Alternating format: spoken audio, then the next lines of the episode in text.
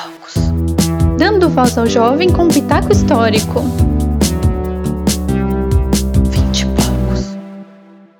Bom dia, boa tarde, boa noite para todos os ouvintes do Vinte e poucos. Seja bem-vindo a mais um episódio. Bem, como prometido na última, no último episódio, falamos sobre uma minissérie que começará hoje, neste episódio. E a minissérie chama Ecotubro. Foi um trocadilho meio sem graça, mas é o que deu para encaixar no momento. Nossa série será composta por quatro episódios, ou seja, todas as semanas de outubro, e falaremos sobre o que está acontecendo no Brasil e no mundo, sobre o meio ambiente, sobre queimadas, sobre soluções, sobre o passado de crises ambientais. Bom, hoje é 30 de setembro de 2020 e eu quero lembrar que este podcast tem uma campanha no Apoia-se, é lá no apoia.se barra 20 e poucos. E se você curte e gosta deste podcast, vai lá ajudar a gente. Deixa esse podcast ser sustentável, galera. É, hoje, dia 30 de setembro, como eu disse, recebemos a notícia que Kino, o criador da Mafalda, faleceu. Então eu quero dedicar este episódio ao querido Kino, que se não fosse ele, eu não sei se eu estaria aqui, não sei se eu, se eu seria historiadora, não sei se eu seria uma crítica tão assídua da nossa sociedade. Kino, muito obrigada por tudo. Henrique, vamos se apresentar. Seja bem-vindo novamente neste Uau. podcast que tanto te ama. É, como é que vocês estão, gente? Faz fazia tempo que não vinha pra cá, né? Não sei qual foi o último episódio que a gente fez junto pra o cá. último o último foi de regulamentação do do, do é historiador, não foi? verdade. É verdade, Eu foi. ia falar eu ia falar regulamentação do professor, deu uma confundida foda. É, foi a da regulamentação do, do historiador mesmo. Foi, verdade, faz um tempinho. Foi em julho ou junho, algo assim. Foi em julho, foi não é junho não, foi em julho. Foi um pouco antes de ser de fato regulamentado, né? É verdade. Mas eu que lute gente- com os meus argumentos então. agora. Mas a gente se viu lá no lá no História Popcast, né? Há um- Vimos. uma semana atrás, duas semanas atrás. Uhum. Que ficou muito legal aquele episódio. Eu recomendo, galera. Ficou. Ouçam lá sobre teatro de arena, teatro de arena na ditadura militar. Isso. Henrique, para quem não te conhece, está perdendo a oportunidade, diz aí novamente qual a sua importância para a história contemporânea, porque a nossa importância muda todos os dias. Então, diz aí, qual a sua importância hoje para a história contemporânea? Olha, hoje eu diria alguns projetos que eu tô tocando. É, bom, para quem não me conhece, né, para me apresentar melhor, eu sou Henrique Camargo, eu sou historiador, sou colega da Jana, né, de graduação. A gente fez a faculdade juntos. Durante metade do processo a gente estava na mesma sala, depois ela mudou para amanhã, fiquei à noite. É, mas no momento eu estou dando aulas de forma pro bono para um reforço escolar do Enem e algumas outras aulas aí particulares, tudo. Se quiser me contratar, estou à disposição. É, e acho que por fim, para poder colocar aqui o que eu colocar aqui o que mudou um pouco desde a da última vez que eu participei, né? Ou melhor, desde a primeira vez que eu participei. Eu agora tô com um projeto que é História Pop no Instagram, que trabalha história e cultura pop no geral. E eu tenho meu podcast também, que é o História Popcast, que é o que a gente acabou de comentar, que a Jana participou, falando sobre a IC dela. Então, para quem quiser conhecer melhor meu trabalho, ver o que eu tô fazendo, pelo menos por agora, que tem umas coisinhas que vão chegar mais pra frente, mas não posso falar, arroba história underline pop no Instagram. E é só procurar História Popcast, tudo juntos, no Spotify, no Anchor, o que vocês tiverem, eu provavelmente tô lá. Menos iTunes que eu ainda não consegui fazer. Mas acho que é isso. O 20 e poucos também não tá no iTunes, porque eu esqueci minha senha e nunca mais consegui colocar o podcast lá. Então, assim, eles que lutem pra ter a gente, entendeu? Estamos aqui na maior plataforma de podcast que é o Spotify, e é isso. Isso que importa. É, Henrique, diz aí, o que você vai fazer aqui hoje? Olha, hoje a gente vai falar um pouco sobre a crise do século XIV. Então, falar um pouco sobre Idade Média e Europa. E talvez a gente to- e talvez a gente também comente sobre a questão agrária do Brasil também, né, durante o período do Império, da colônia. Vamos ver, vamos falar um pouco sobre história, história e agricultura. Acho que esse é o, é o foco hoje, história e agricultura. Vinte e poucos. Eu acredito que seja o primeiro programa que, que vai ficar aqui no feed sobre Idade Média de fato, né? A gente tem uma proposta aqui de tratar de temas de decorrentes dos últimos 20 anos, talvez 30 anos. Porque assim, né? Quem nasceu nos anos 90, essa década, estamos caminhando aí para os 30, né, galera? Ai, que desespero. É, então é isso. Então a gente quer tratar sobre esses temas, mas em história a gente aprende que nada acontece do nada. Então vamos retratar aqui que crises ambientais elas não começaram agora. Elas não são decorrentes apenas do Brasil. Enfim, Henrique, vamos lá. Crise do século XIV. Quem foi? Onde viveu? Que comeu? Hoje, no vinte e poucos. A palavra é sua. Beleza. Então, vamos lá. O que é a crise do século XIV? É um, é um termo que a gente utiliza quando a gente está estudando Idade Média para poder caracterizar a crise da Idade Média em si, vamos colocar assim. Então a gente tem, durante os anos de 1300 a 1400, uma decorrência de eventos político-econômico, políticos, econômicos e sociais que acabaram que acabaram chegando no fim da Idade Média, lá mais ou menos para 1400 e pouco.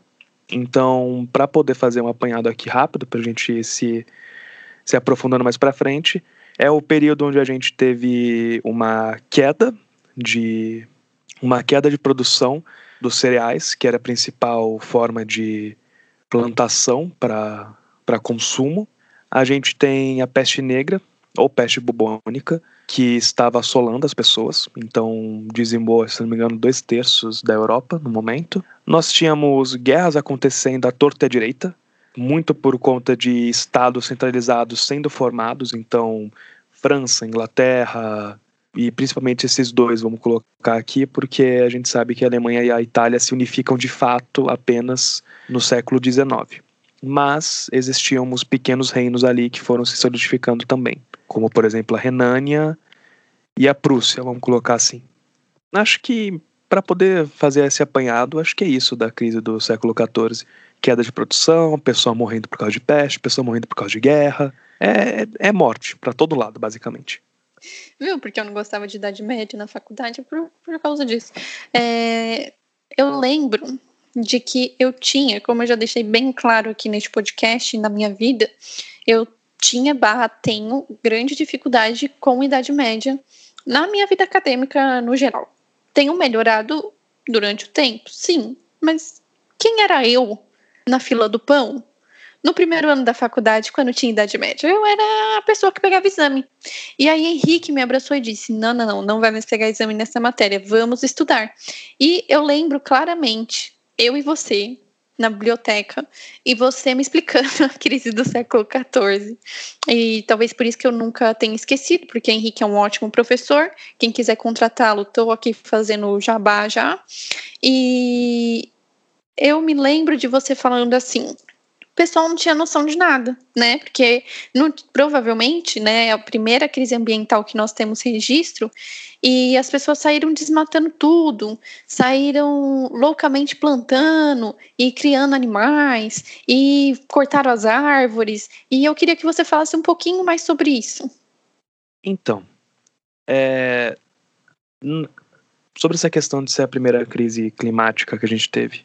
Se não me engano, tiveram outras, mas a do, a do século XIV ela acaba sendo bem acentuada justamente por ter esse caráter muito. Justamente por estar no momento certo, no lugar certo, entende? Então a gente tem tudo isso acontecendo e mais uma crise climática que levou a essa queda na produção de cereais.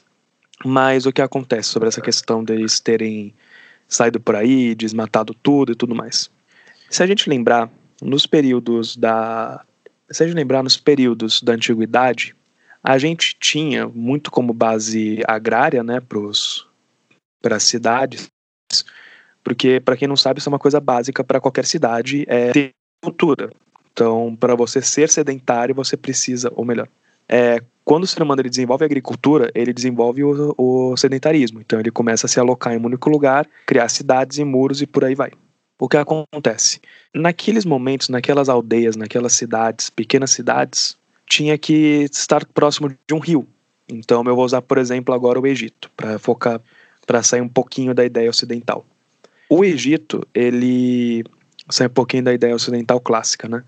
O Egito, ele teve toda a sua civilização construída nas margens do rio Nilo. Então eles utilizavam o rio Nilo para poder plantar. Então a gente sabe, o Egito ele fica durante muito tempo numa seca desgraçada, porque é um deserto, mas o rio Nilo, quando ele tem seu período de cheia e depois ele retrai, a parte que estava a parte da cheia que estava que estava com uma água, quando ela retrai, ela não está mais com uma água, então dá para você poder se alocar ali direitinho e dá para você plantar, porque você tem os minerais trazidos, como diria o nosso querido professor André, isso é uma coisa que eu lembro até hoje, é, trazidos dos, do cocô do, do, do hipopótamo, vamos colocar assim. É, ai, aquela aula foi maravilhosa. Que, assim, não é bem um desse negócio, né, gente? Vocês entenderam. É uma questão dos nutrientes que desciam pelo, subiam pelo Nilo, nunca, eu não sou muito bom com essa parte geográfica, mas que desciam pelo Nilo para poder ter essa cheia e tinha cheia, sedimentava esses nutrientes na terra, ficava com água, então dava para você poder irrigar, você tinha questão de irrigamento e conseguia por isso e conseguia assim plantar. Então, por que eu estou falando isso, falando sobre a Idade Média? Porque como desenvolver, como desenvolver da sociedade, agora ainda mais para o ocidental, com a Grécia, a parte do, do, do, Império Heleno, do Império Helênico, então toda a questão do Alexandre o Grande e tudo mais, e depois Roma, que vai acabar decaindo para a Idade Média, a gente tem essa mudança de não precisar mais estar tão próximo a um rio. Então você não precisa estar ao lado do rio, você não precisa colocar essa cidade ali exatamente para poder conseguir se estabelecer como sociedade, como civilização. Por quê? Porque você começa a ter outros tipos de. Você começa a fazer uma engenharia muito mais forte para essa questão de irrigar, de, de transportar água. Então, por exemplo, a gente tem os famosos aquedutos romanos, né, que até hoje estão, estão com suas ruínas ali para a gente poder ver.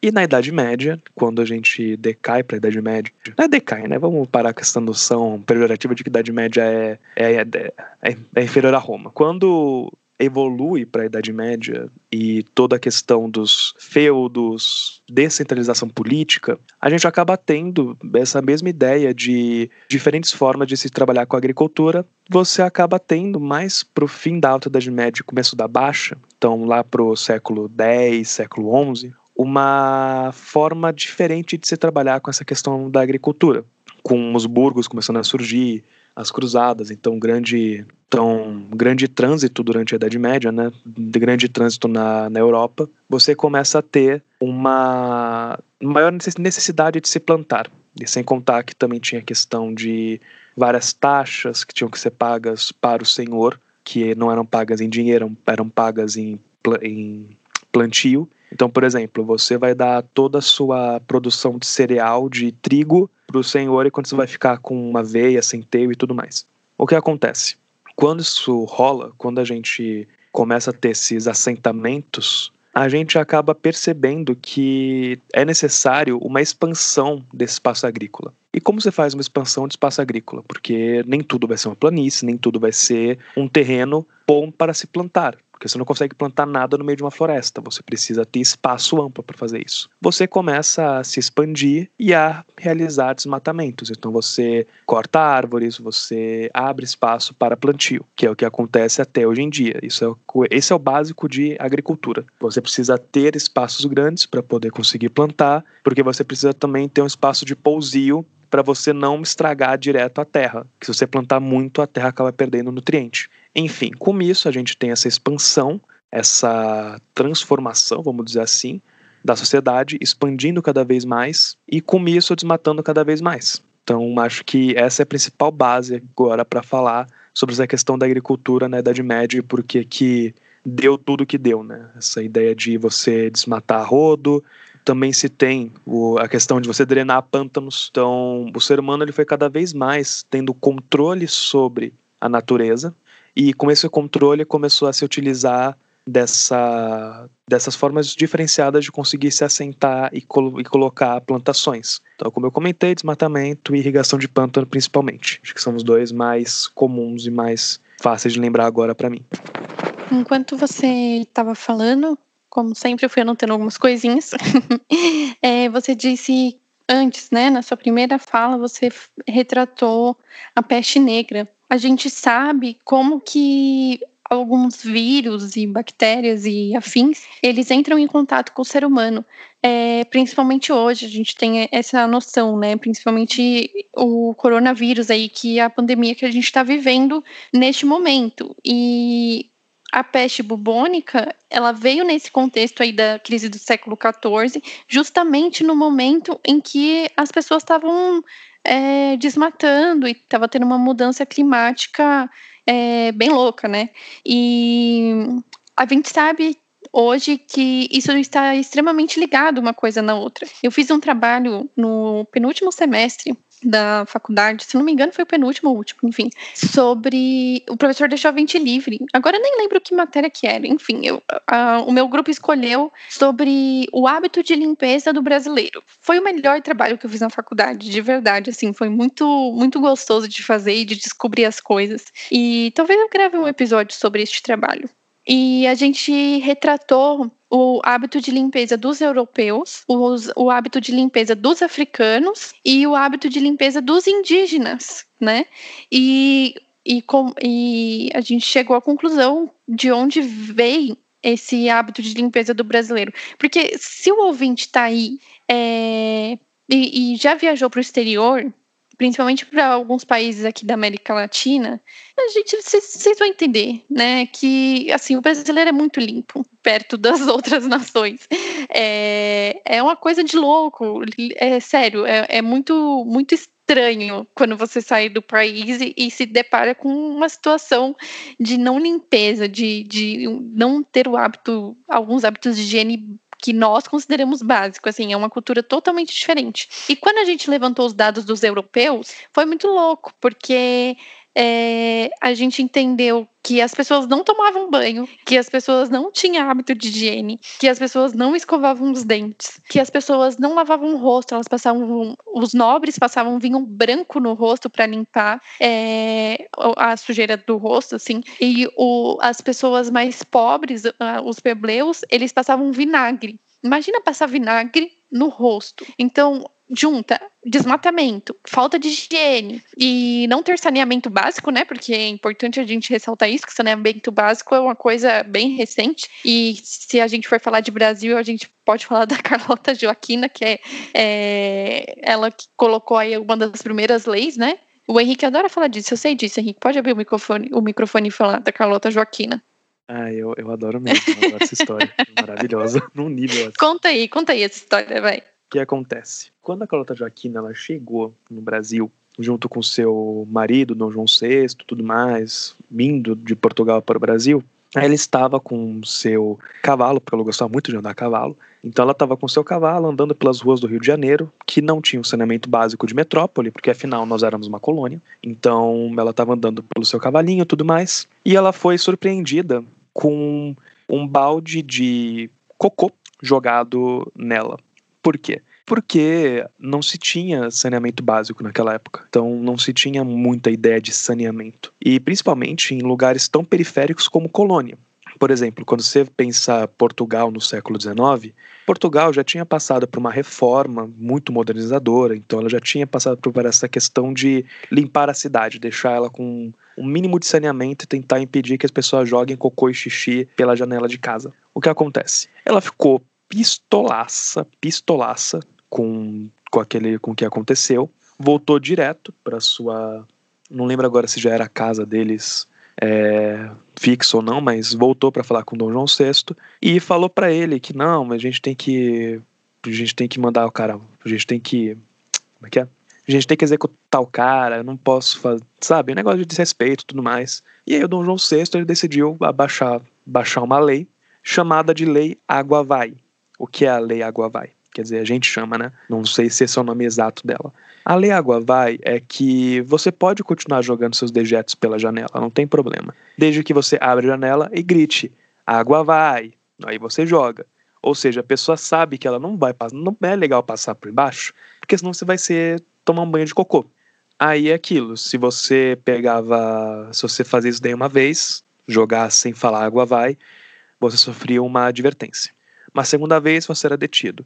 Uma terceira vez você era preso. Então era essa questão de que eles tinham que ter um pouco mais de noção e não higiene, porque como eu falei, continua jogando o cocô para fora da janela. Isso vai mudar só Cara, isso vai mudar só, se não me engano, na República, com uma reforma do Pereira Passos, que é quando tem essa também a modernização do Rio de Janeiro. Acho que só aí que muda de fato a noção do Rio de Janeiro tão forte assim em questão de saneamento básico, porque né, até lá a gente tinha peste bubônica correndo lá solta, malária, febre amarela, então várias doenças que estavam correndo soltas. Varíola, varíola, verdade, varíola é uma boa. Quer dizer, varíola não é uma boa, mas varíola foi uma boa lembrança. É, mas é isso, então, tipo, isso continua por praticamente 100 anos até ter, de fato, uma modernização que institui saneamento básico e tudo mais no Rio de Janeiro. Eu tô falando do Rio de Janeiro porque, né, a cidade principal era a capital, então, porque outras cidades, obviamente, também sofreram essas modernizações.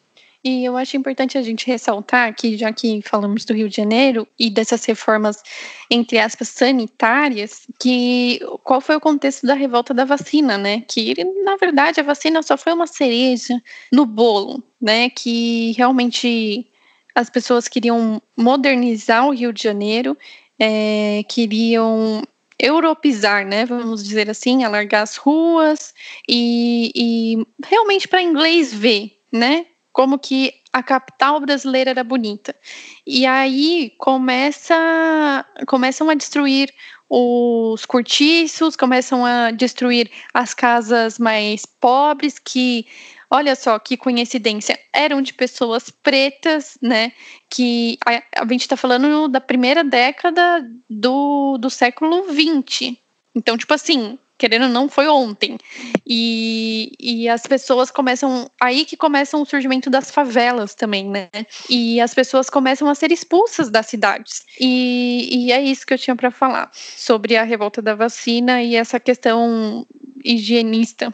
114 gente, anos atrás. Cento, apenas. Se a gente pensar no período histórico, isso é, foi ontem. É. E as pessoas aí ficam falando que não precisa ter cotas sociais e políticas de acesso e eu tenho preguiça desse assunto. É, então, e, é assim. Calma aí. É, pode é falar. assim.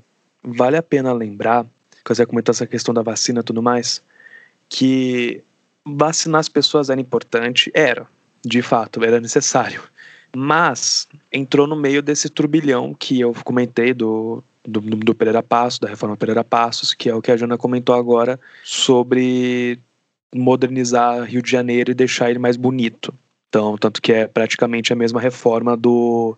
É praticamente a mesma reforma que o Napoleão III fez na França lá no meio do século XIX. Mas é uma coisa legal comentar sobre isso, da, da revolta da vacina, que, assim, fugindo muito do tema, né? A gente tava falando de Idade Média, agora tá em volta da vacina. É, é, Com a gente é assim mesmo. Nossa, a gente, gente é, assim mesmo. a gente acaba vendo na revolta da vacina a questão muito mais forte de como você vai fazer essa, essa vacinação. Então a gente tem o Estado completamente impondo essa vacina sem explicar o que é a vacina, sem deixar claro para a população o que é. Então é bem legal a gente tentar também fugir da ideia clássica de, de revolta da vacina, que era um bando de gente burra, que não sabia de nada, e que estava se revoltando contra algo bom que o Estado queria fazer. Não, era uma galera que não entendia o que estava acontecendo, era uma galera que não sabia o que era uma vacina, muito, muito assim, né? Porque o Estado não se preocupava em ensinar.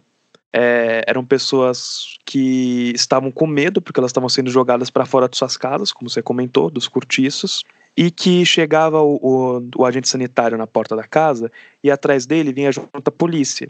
E se você não fosse vacinado, a polícia chegar, ia descer o cacete em você, ia te vacinar, ia pegar, abaixar sua calça, colo colocar uma vacina na sua bunda, que na época era uma questão muito mais complicada do que hoje em dia, é, ia fazer isso com sua filha, com sua esposa, com seu filho. Então, para um homem do começo do século XX ver isso e não entender o que está acontecendo, para ele isso era visto muito como uma questão de afronta, sabe, a a honra, moral mesmo. Né? Isso, né? a honra e a moral dele era uma coisa muito errada. Então é uma coisa que a gente compreende o porquê. E isso é importante a gente comentar, justamente, porque não foi feito por pessoas ignorantes, foi feito por pessoas que não queriam sofrer uma, co uma coerção do Estado e de um Estado que não queria ensinar para eles o que era isso. Tanto que, se não me engano, a primeira, a primeira política de saneamento de saúde que a gente tem no Brasil, que é visto de baixo para cima e não de cima para baixo, é só como o Carlos Chagas é bem depois desse evento. Então, o, o que o Oswaldo Cruz fez era muito essa questão de política de saneamento de cima para baixo. Então, ah, a gente vai falar para a elite o que é e os de baixo, foda-se, eles não vão saber porque eles não sabem, eles são ignorantes. Não, você precisa ensinar para as pessoas, você precisa mostrar para as pessoas. Você, por exemplo, hoje em dia, você precisa mostrar para as pessoas o porquê que a vacina demora para sair. O que é uma vacina?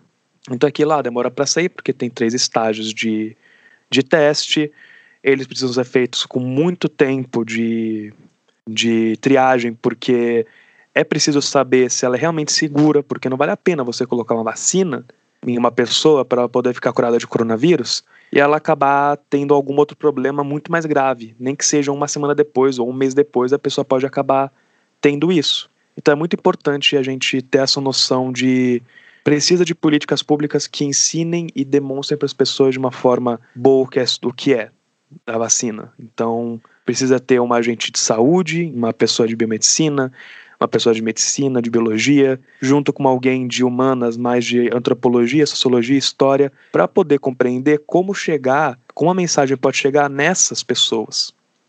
Então acho que eu só queria trazer essa questãozinha aqui sobre a da vacina que eu acho importante.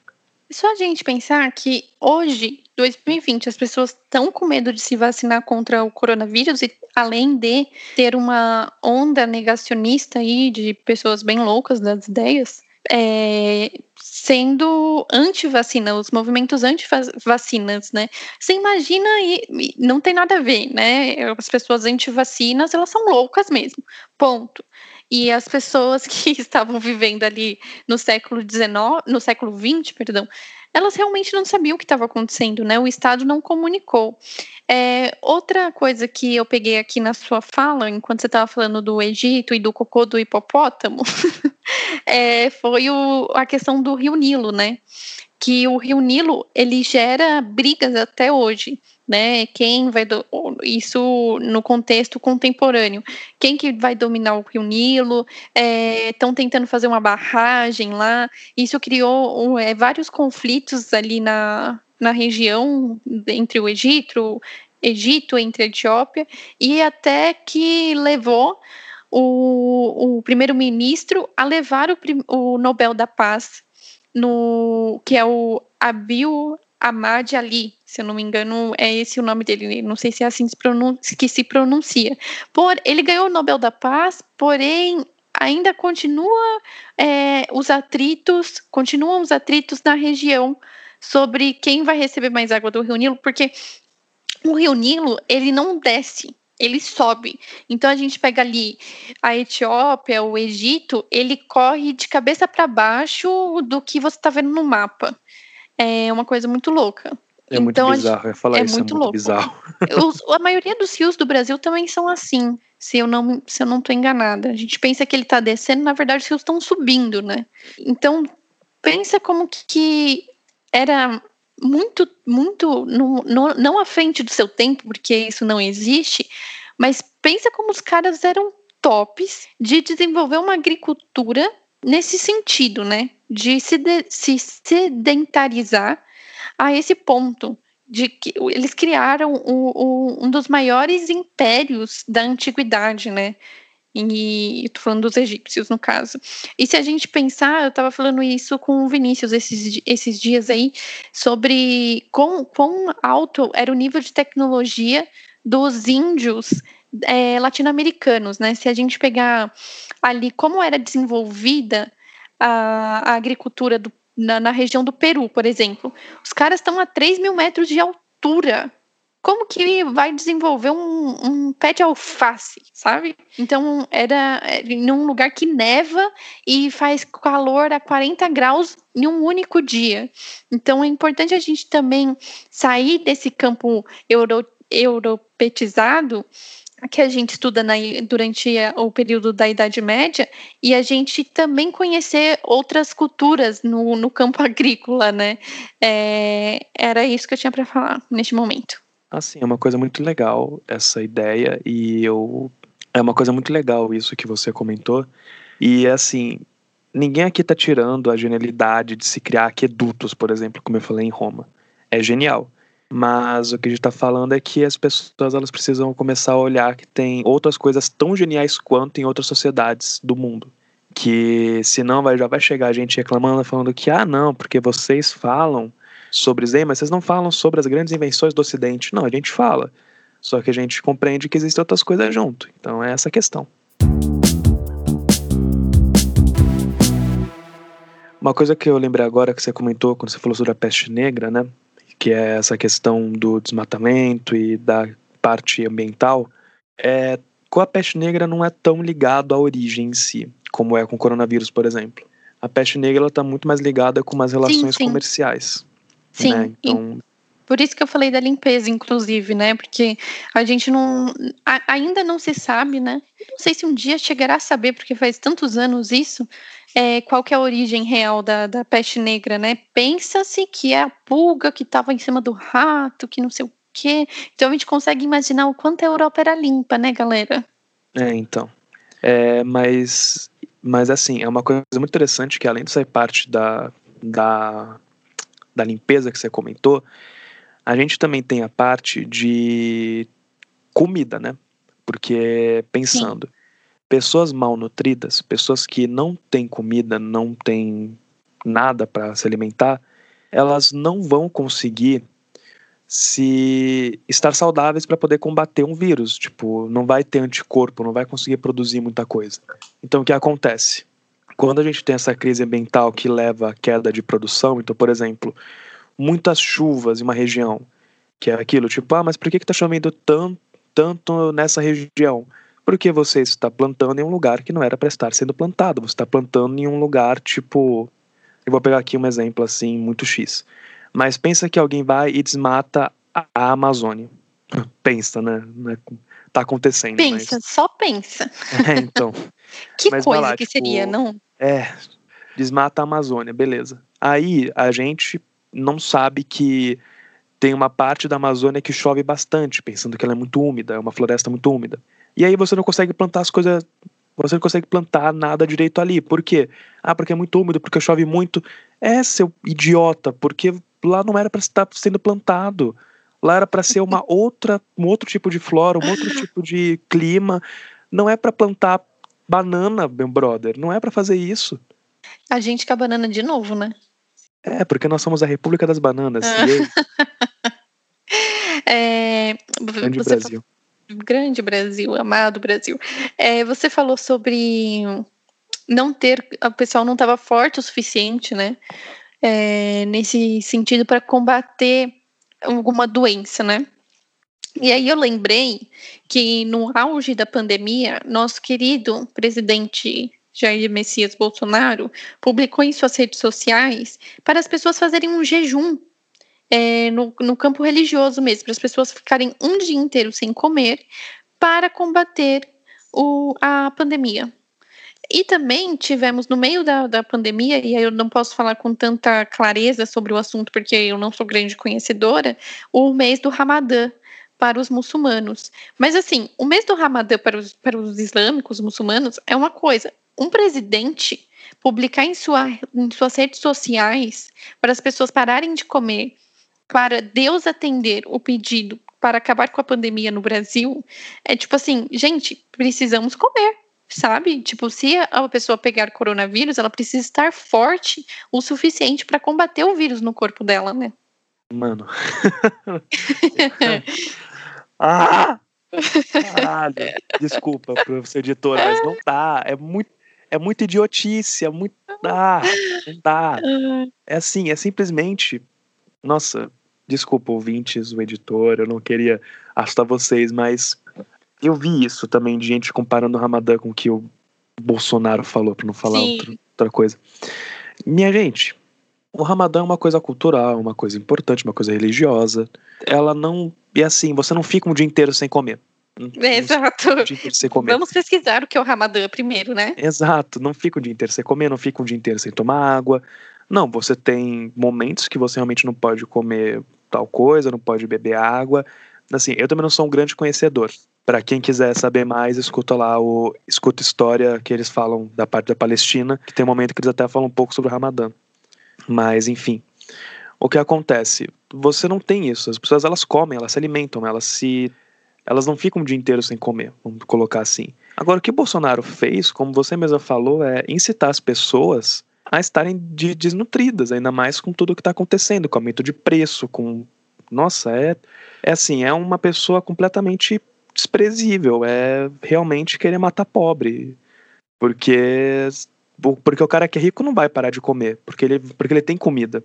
Agora a pessoa que é pobre vai ouvir isso e vai pensar ainda mais, tipo, não, legal, é uma boa ideia, porque se ele falou, ele sabe. Tem muitas pessoas pobres que acabam apoiando o Bolsonaro por desinformação, é uma coisa que a gente precisa combater, inclusive, trazendo informação para as pessoas. Assim como também para a pessoa com dinheiro, porque, né, desinformação é uma coisa normal para todo mundo mas é necessário trazer para as pessoas que, gente, você tem que comer para estar forte, para você poder combater o vírus. Da mesma forma que a gente tem que ensinar para as pessoas que o preço do arroz aumentou, não só por causa do auxílio emergencial. Se fosse só o auxílio, estava de boa.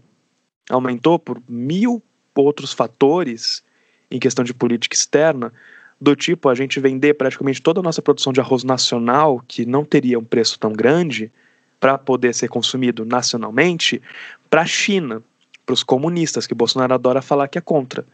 Então, assim, é, é uma questão de percepção e que eu fico muito irritado quando falo sobre essa questão do Bolsonaro, porque é, é uma idiotice num nível, mas num nível, num nível.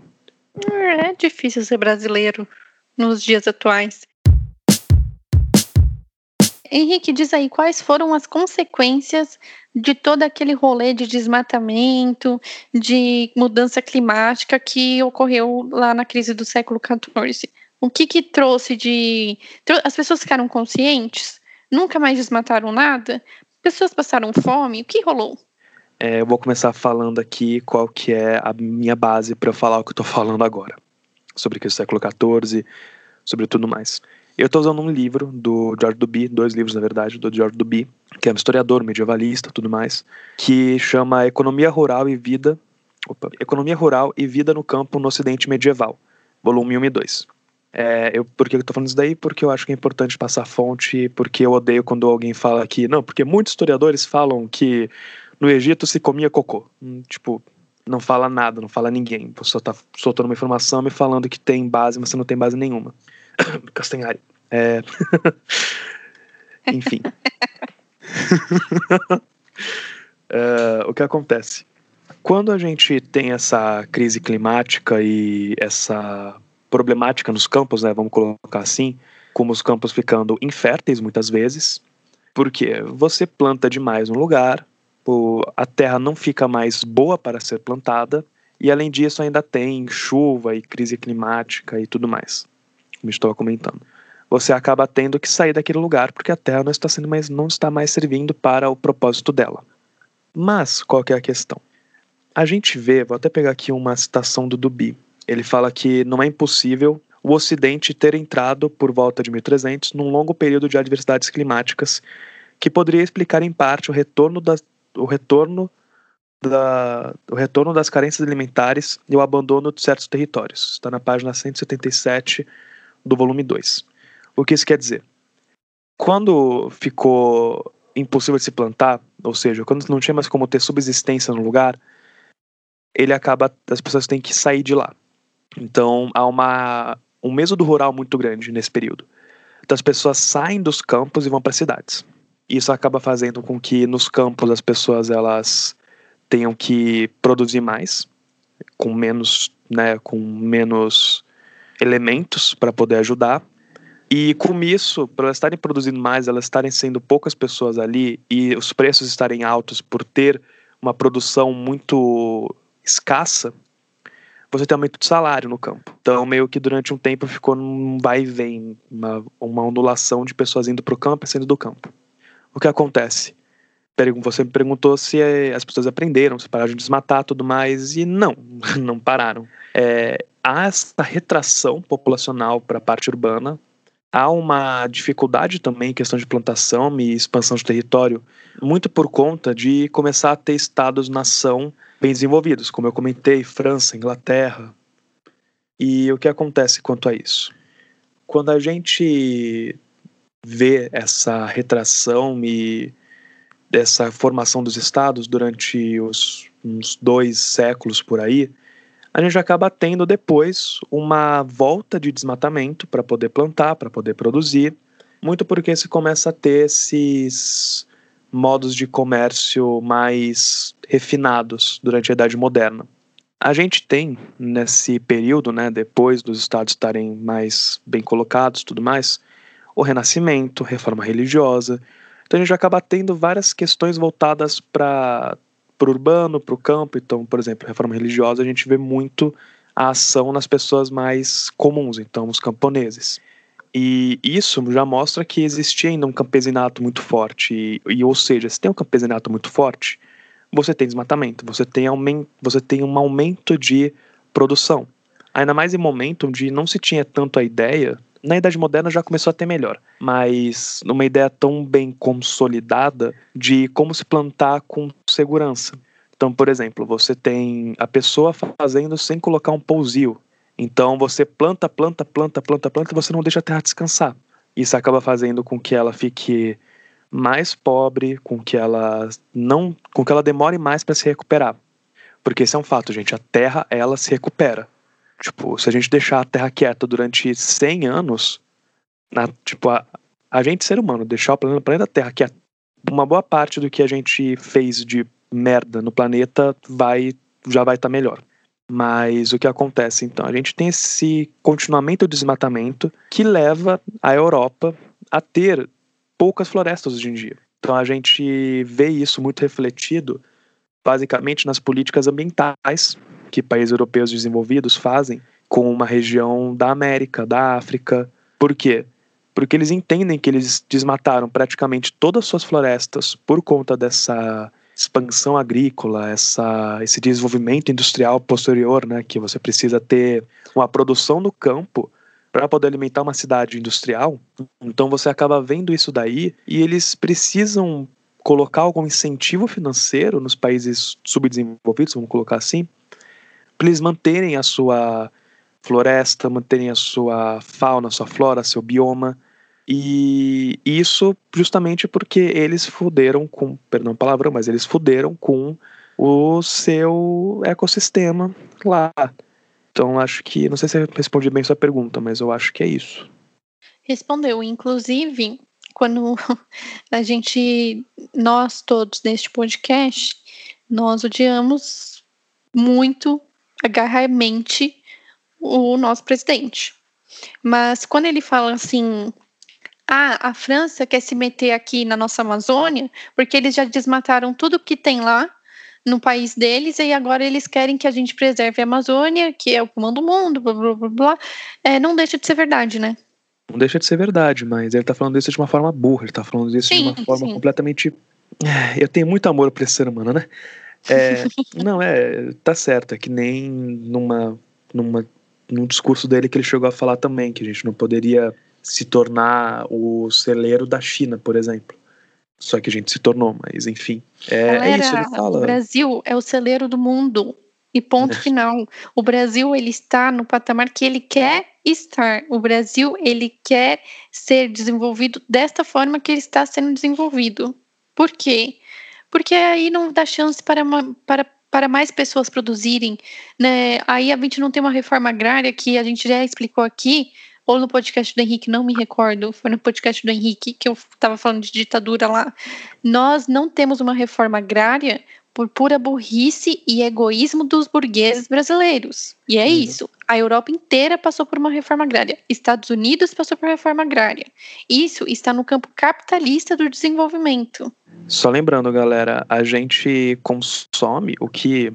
A gente tem duas formas de consumir é, produto agrícola aqui no Brasil. Ou importado, então geralmente é esse arroz de 50, 60 reais que está começando a aparecer agora 60 foi exagero, vai, mas 40, 50 reais que está aparecendo agora, ou de pequenos produtores. Então, a gente pode colocar que o que alimenta a cidade brasileira hoje em dia, o que alimenta a gente no geral, é a pequena produção. Não é os grandes, não é essas empresas que estão fazendo desmatamento na Amazônia, no Pantanal, que estão estragando completamente o nosso ecossistema. Já foi comprovado, inclusive, eu não vou lembrar agora em qual canal de notícia eu vi isso, mas na verdade foram em vários, foi BBC, Ao País, tudo mais. Se a gente colocar na ponta do lápis a questão de economia e de ganho, de lucro que a gente vai ter, a gente desmatando a Amazônia, a gente desmatando no, todas as nossas florestas para poder ser uma grande produção de soja, soja, arroz, feijão, seja o que for, para fora, a gente vai ter muito menos ganho do que se a gente mantivesse os nossos biomas seguros e salvos. Então a gente está gastando dinheiro e gastando o mundo e gastando toda a nossa diversidade, diversidade ecológica por pura burrice. A gente não vai estar tá ganhando mais, mais dinheiro com isso. Então, assim, é fogo isso, sabe? Não dá. Literalmente é fogo isso. Sem falar que, que, você, que você retratou vários pontos, mas é, como que o trabalhador desta área também é tratado? né? Hoje eu estava ouvindo um podcast do Joio e Trigo e eles estavam falando da produção de ovo brasileira. E, tipo assim, os caras trabalham das seis e meia da manhã à meia-noite.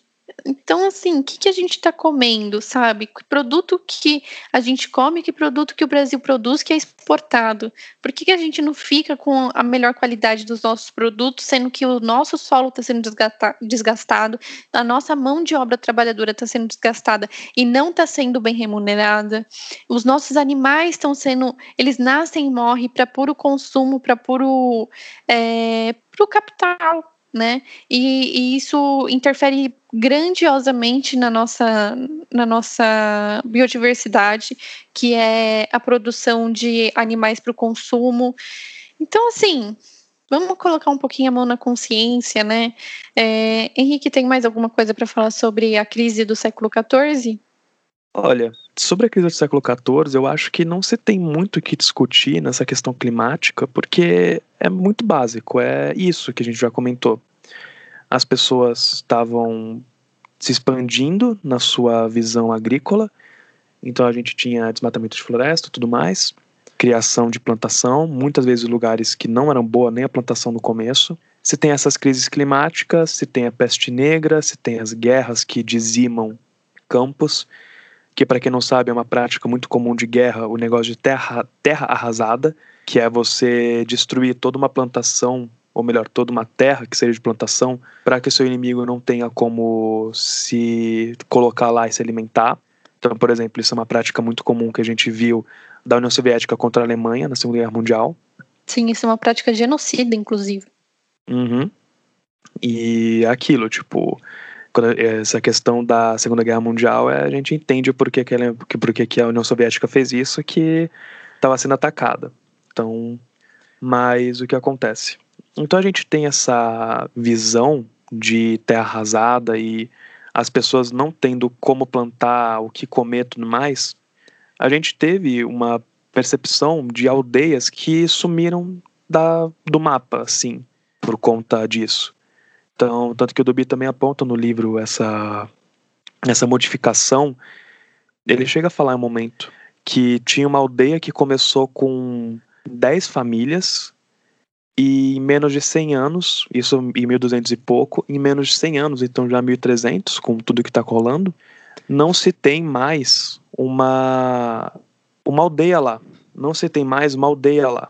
Então a gente vê essa, isso, isso acontecendo, das pessoas morrendo de fome, morrendo de peste, tendo que sair de suas casas e se, de se alocar em outro lugar.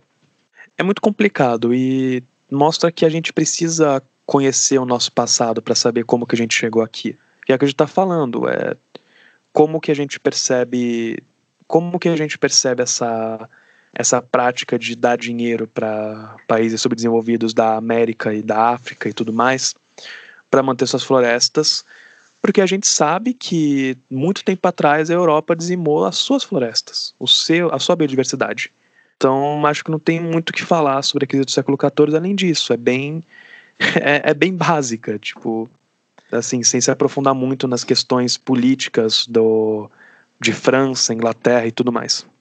Então, é, é isso, né? Eu quis colocar esse episódio como primeiro para abrir aqui a nossa minissérie Eco-Outubro para mostrar que desmatamento e, e, mudanças climáticas provenientes de desmatamento não é uma coisa nova, né? Tanto que estão, o nome do episódio você já viu que aconteceu no século XIV. Então, eu só queria falar mais uma coisa sobre a Idade Média, que era muito louco, né? A gente pensa assim, idade das trevas, mas a gente já falou aqui que a gente precisa parar com esse paradigma da Idade Média, que foi a idade das trevas. É, mas como era difícil viver naquela época, as pessoas não tinham muito o que comer, é, dependendo da época, porque a gente precisa pensar também que a Idade Média ela durou mil anos. Então é um período muito longo, é muita história, são muitos países é, por mais que a gente estude mais a Europa, continua sendo muita coisa para estudar sobre este período. É, então, assim, tinham muitas guerras e, e, e fome e doenças e, e, falta de higiene. Então, as pessoas conviviam com a morte muito, era tipo algo cotidiano. Então era difícil mesmo, tanto que no o, a primeira iniciação científica do Henrique foi retratando a questão do riso, né, na Idade Média. É, você quer falar alguma coisa sobre isso, Henrique, para a gente fechar o assunto? Eu acho legal falar duas coisas sobre essa questão da Idade Média e o riso. É, a primeira, que é sobre a visão da Idade Média em si, né, Idade das Trevas tudo mais, é assim, uma coisa muito interessante de se comentar sobre alimentação na Idade Média. A alimentação, como eu comentei, acho que no começo do podcast, ela é basicamente de pão, então a gente não tem a, o consumo de carne tão forte. E eu não estou falando isso daí fazendo uma propaganda vegana, vegetariana, porque a Jana sabe muito bem que eu não sou. É, ela tenta me converter há anos. mas. Não dá certo, galera. Desisti dele já. É, eu, eu falo que eu entendo todos os argumentos, eu não tiro os, os argumentos, principalmente o argumento de capital que ela já comentou, mas que eu acho que precisa ter um sentimento muito forte dentro para poder parar de comer carne. E eu não tenho isso, infelizmente. Eu digo que o, o, o problema está em mim, não no movimento, não na ação. É, mas essa visão de ter uma base agra, uma base agrícola, né, de alimentação, é interessante quando a gente pensa que a carne era voltada só para os nobres. Então a gente tinha espaços de caça específico para os nobres. Então, por exemplo, tal floresta você não pode caçar. Você não pode pegar carne, porque tal floresta é do nobre. E quando a gente tem essa, essa expansão agrícola, né, nos, nos feudos, vamos dizer assim, então nos dos senhores feudais, eles começam muito irritados a permitir que os camponeses façam isso porque eles tinham que perder o espaço de caça deles. Isso é uma coisa muito engraçada. Eles começaram muito irritados. Aí quando eles começaram a, ver que, peraí, se eu der para esse cara tal terra a mais, eu posso cobrar dele mais taxa. Então ele vai me dar mais coisa que ele plantar. Então eu vou poder ficar aqui sentado sem fazer nada, só coçando, né? Coçando minhas, minhas feridas sujas, que eu não tenho higiene. É, eu vou me aproveitar disso daí. Aí tinha toda essa questão de que, por exemplo, o pão. Que tipo de pão o nobre comia? Pão branco. Então era feito de trigo. Que tipo de pão que o, o camponês comia? Se não me engano, o nome era pão preto, ou pão. Eu não vou lembrar agora o nome exatamente. Mas era um pão feito de aveia, milho, centeio, e a gente vê isso, a gente acha, tipo, eu, acho muito interessante lendo para estudar para esse programa essa nessa questão dos nobres eles terem essas regalias e eles se aproveitarem, né? Como a gente sabe muito bem, a classe dominante sempre vai se aproveitar da classe dominada. Mas ver que a gente está passando por uma coisa muito similar hoje em dia, que as pessoas que e como a Juna falou, as pessoas que estão sendo camponesas, elas simplesmente estão sofrendo com tudo que está acontecendo, enquanto os grandes donos de os grandes donos de indústrias agrícolas e pecuárias e tudo mais, eles estão desmatando a rodo, destruindo tudo. É, eles não eles não ajudam nada para o nosso desenvolvimento nacional e eles deveriam ser guilhotinados, a gente sabe muito bem. Eu acho que posso pegar a fala do nosso querido José do Escuta História no episódio que você fez sobre a independência do Brasil, que ele fala que a guilhotina precisa voltar à moda e que é a invenção mais maravilhosa já criada pela humanidade, eu concordo. Eu também concordo. Então, é, maravilhoso. Então eu queria só apontar essa questão sobre a, sobre a base alimentar. E sobre o riso na Idade Média é falar que ele era uma coisa muito complicada, porque tinha toda uma questão religiosa de você não demonstrar muitas emoções. Então, você demonstrar o riso, você tá, assim, fazer um, um, um apanhadinho só para falar uma coisa interessante. A ideia de que nós somos feitos à imagem de Deus, certo? Ok. A gente está tendo então o rosto que Deus nos deu quando a gente ri, quando a gente gargalha, a gente acaba deformando essa, essa imagem perfeita de Deus.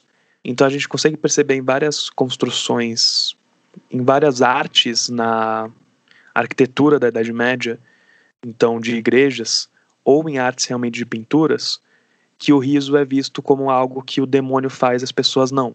Então a gente tem a ideia do padre sério e do riso como algo subversivo. E, no, e na crise do século XIV é muito interessante que o riso ele muda completamente. Ele vai de um riso bom, então, por exemplo, que, que a minha pesquisa foi sobre o carnaval na Idade Média, que era um momento de festividade.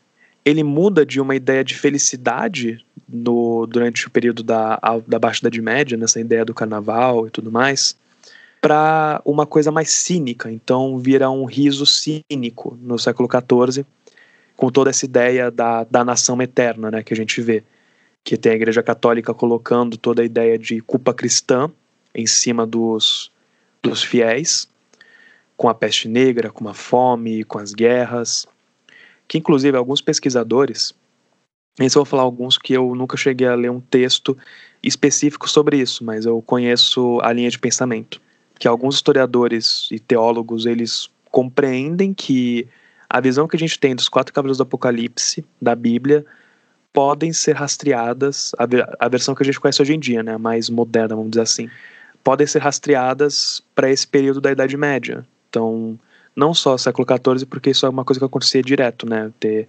guerra, fome e peste. Mas que a gente acaba tendo essa visão da, da morte, da fome, da peste. Tinha o que a gente conhece então é guerra, fome, peste e morte. Então a gente consegue rastrear mais ou menos essa visão moderna para o século XIV, que tinha um deles, se não me engano, era fome, não era fome, era conquista.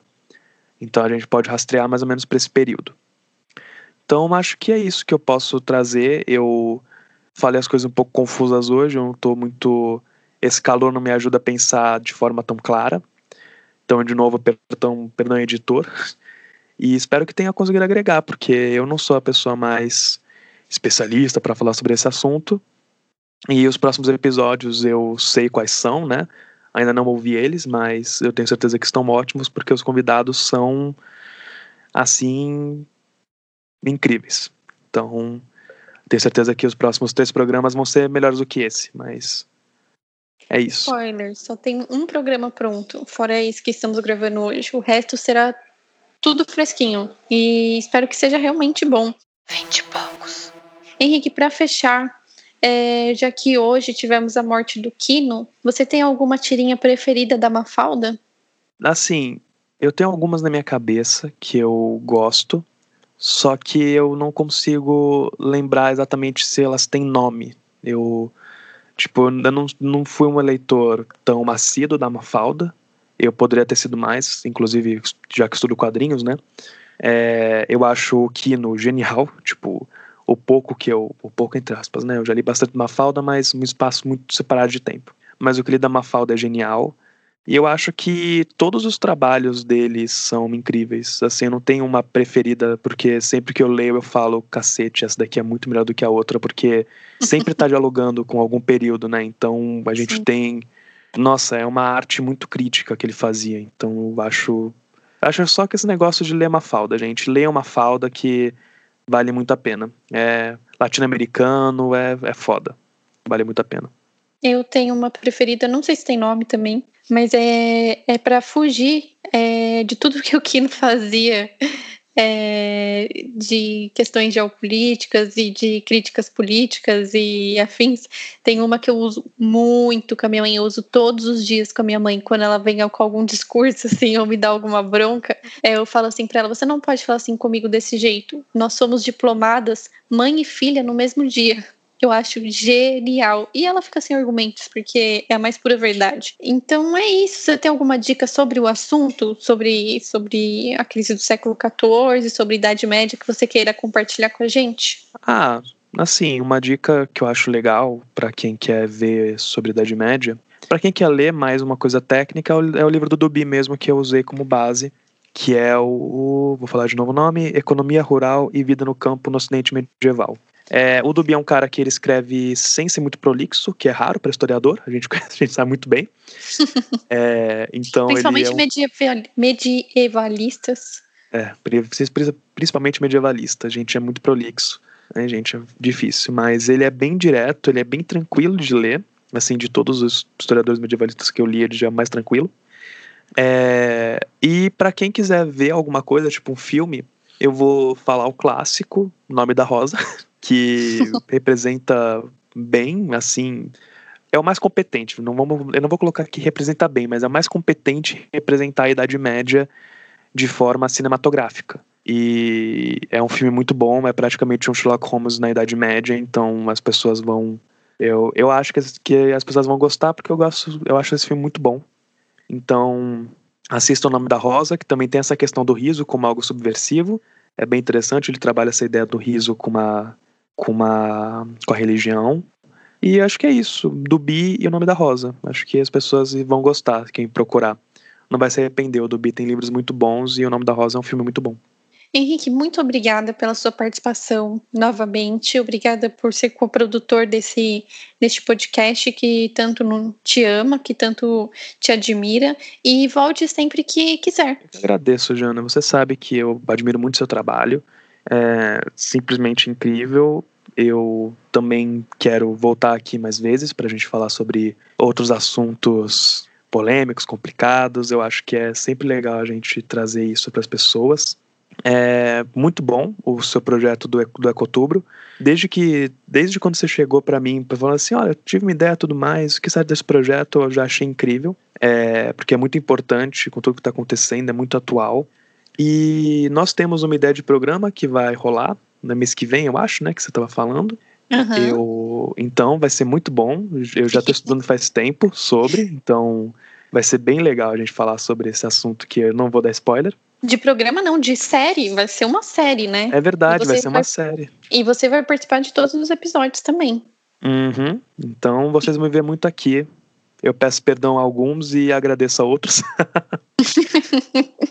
É, mas é isso, muito obrigado, Jana. Você é incrível, seu trabalho é incrível. Eu que agradeço você ter me dado essa chance de ser coprodutor do seu podcast. Eu aprendi muito com você e com a forma como você faz o roteiro e lida com os convidados para eu poder fazer História Popcast. Então é muito bom, eu fico muito feliz de estar nesse projeto com você. E acho que é isso, pessoal. Obrigado por ter me ouvido. Desculpa de novo o editor que eu dei mais embolada no meio. E espero que vocês gostem. Quem quiser conhecer mais do meu trabalho, arroba História Underline Pop e História Popcast. É isso, então. Semana que vem nós voltamos com outro assunto relacionado ao meio ambiente, ainda dentro do Eco Outubro. E até semana que vem. Obrigada a quem ouviu até aqui. E é isso. Bebam água e comam um arroz com feijão. Beijos. Dando voz ao jovem com pitaco histórico.